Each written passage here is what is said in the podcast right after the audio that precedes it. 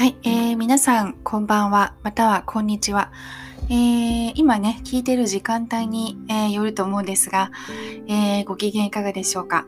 えー、本日はですね、えー、有機農業オーガニックについてお話を進めていきたいと思います。えー、皆さんがですね、食品や、えー、化粧品で目にする有機やオーガニックという、まあ、言葉、キーワードですね、は、まあ、基本的に有機農業で生産されたものを指しています。この有機農業というのは、まあ、土壌、生態系、えー、そしてですね、人々の健康を維持するサステナブルな生産システムになっており、えー、生態学的なプロセス、生物の多様性、その地域の環境条件に適したサイクルに依存しています。おそらく今皆さん、えー、まあ、多くのね、あの方が口にしている食事というのは、えー、まあ、これと全く反対の、えー、観光農業から作られたものではないかなと思うんですが、その観光農業というのは、いわゆる、えー、まあ、利益や大量生産を優先し、効率的に農作物を栽培するために、化学肥料や、えー、化学農薬を使用し、自然を支配する、自然をコントロールするような農業の形になります。で、今、あの、これからお話ししていく有機農業というのは、真逆で、えー、まあ、包括的に自然と共存するというのが、まあ、有機農業の一つの、まあ、大きなテーマになっていくわけですね。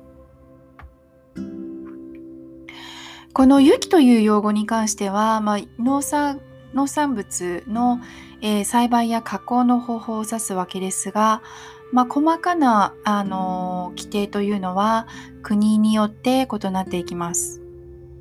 高いレベルの、えー、生物多様性と天然資源を保護し、えー、動物福祉に対しても厳しい基準を持つ環,、えー、環境観光を組み合わせた管理と、え農業生産のシステムが有機農業の根底となっていくわけです。そしてですね、まあ、化学物質を使用しないため、超ミツバチ、鳥、ミミズなどの、まあ、土壌微生物ですね。まあ、そしてモグラや昆虫など自然界に、えー、生息、えー、生育する、えー、動植物に適切で豊かな生息地を提供できるというのも有機農業のベネフィットの一つになります。大まかにですね、化学合成農薬や化学肥料、そして GMO と呼ばれる、まあ、遺伝子組み換えの、えー、種子を使用せずに作物を栽培する必要があるわけです。で、まあ、化学合成農薬というには、えっ、ー、と、殺虫剤、そして殺菌剤が含まれますね。で、まあ、最近の研究では、まあ、これらの農薬が直接的、または間接的に、えー、まあ、昆虫の、えー、衰退と、まあ、その生物多様性の危機にあの影響しているということが分かっています。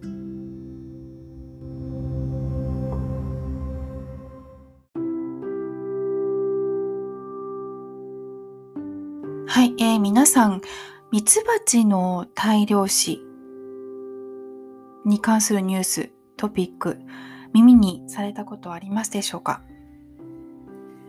えー、実はですね、先ほど述べた化学合成農薬とミツバチの大量死が関連しているということが様々な研究から分かっています。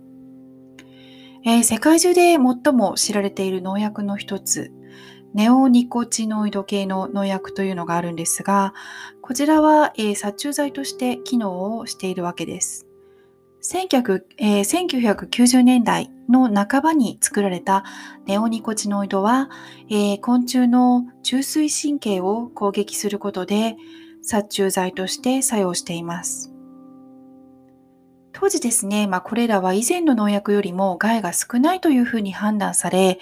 えー、まあ、お花が咲くような、ま、食物、皮脂植物でもですね、あの、最も一般的に使われている農薬になるんですね。で、この農薬の使用がミツバチの個体数を減少させているということが、えー、最近分かってきました。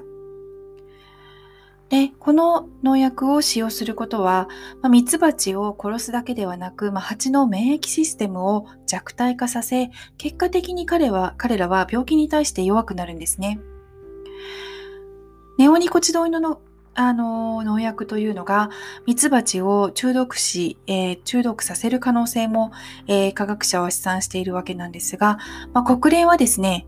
このミツバチや蝶などの、えー、花粉媒介者というふうに呼ばれている生物が世界的に絶滅してしまうのではないかという、まあ、深刻な状況にあることを訴えています。で、ミツバチがいなくなったところで私たちにどう影響するのかって皆さん思うじゃないでしょうか。はい。実はですね、これは恐ろしいことに世界規模で食糧難につながる可能性があるんですね。えー、なんとあの世界で生産されている果物や種子の4分の3ぐらいはこのミツバチの受粉に頼っているわけです。ここで挙げたようにミツバチが絶滅してしまうと、えー、ミツバチが行って行っていた受粉作業というのを農家の人手で行うことになるので、かかる肥料、費用というのは、えー、膨大になるわけですね。で、おそらく、まあ、農家が食べていけなくなるし、えー、まあ、私たち消費者も、えー、なかなかね、食物が手に入らなくなるのではないかという懸念があるわけです。えー、まあ、有機農業では、こういったネオニコチノイド系の農薬をはじめ、えー、これらの化学農薬の、まあ、使用というのは禁止されていますから、ミツバチのえー、絶滅危機の危惧というのは自然と防げるわけです。えー、生態系を守りながら作物を栽培するというのが、えー、まあ、有機農業の利点、えベネフィットでもありますので、えまあ、観光農業のね、その農薬、化学農薬を、えたくさん使っているような、え農業で栽培されたものを、まあ、口にしている消費者の方も、ぜひ、え、ー、と、こういったことが起こっているよということを、あの、気にしてみてくださ。い、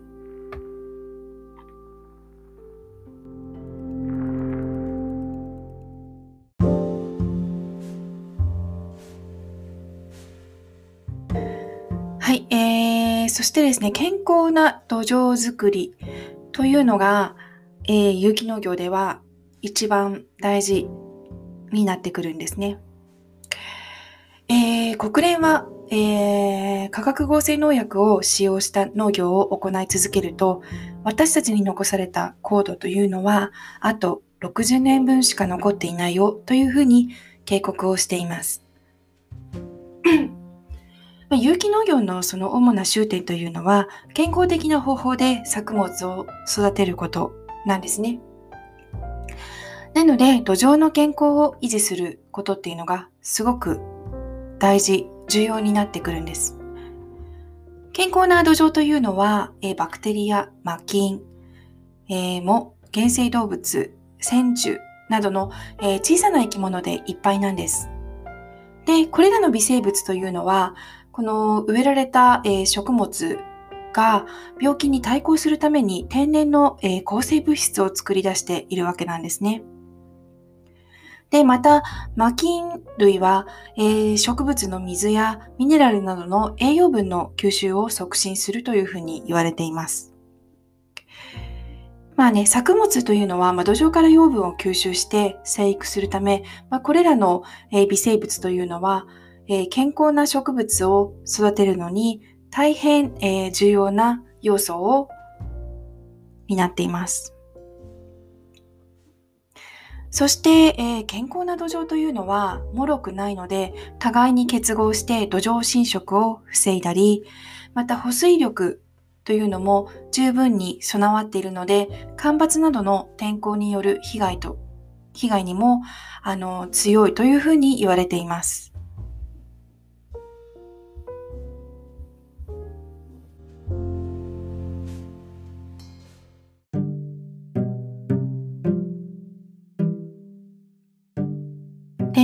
際私たちが口にしている、まあ、9割の農作物というのは、まあ、直接的、間接的に、えー、関わらず、まあ、土壌から養分を吸収して成長していくわけですよね。そして食卓に並ぶんです。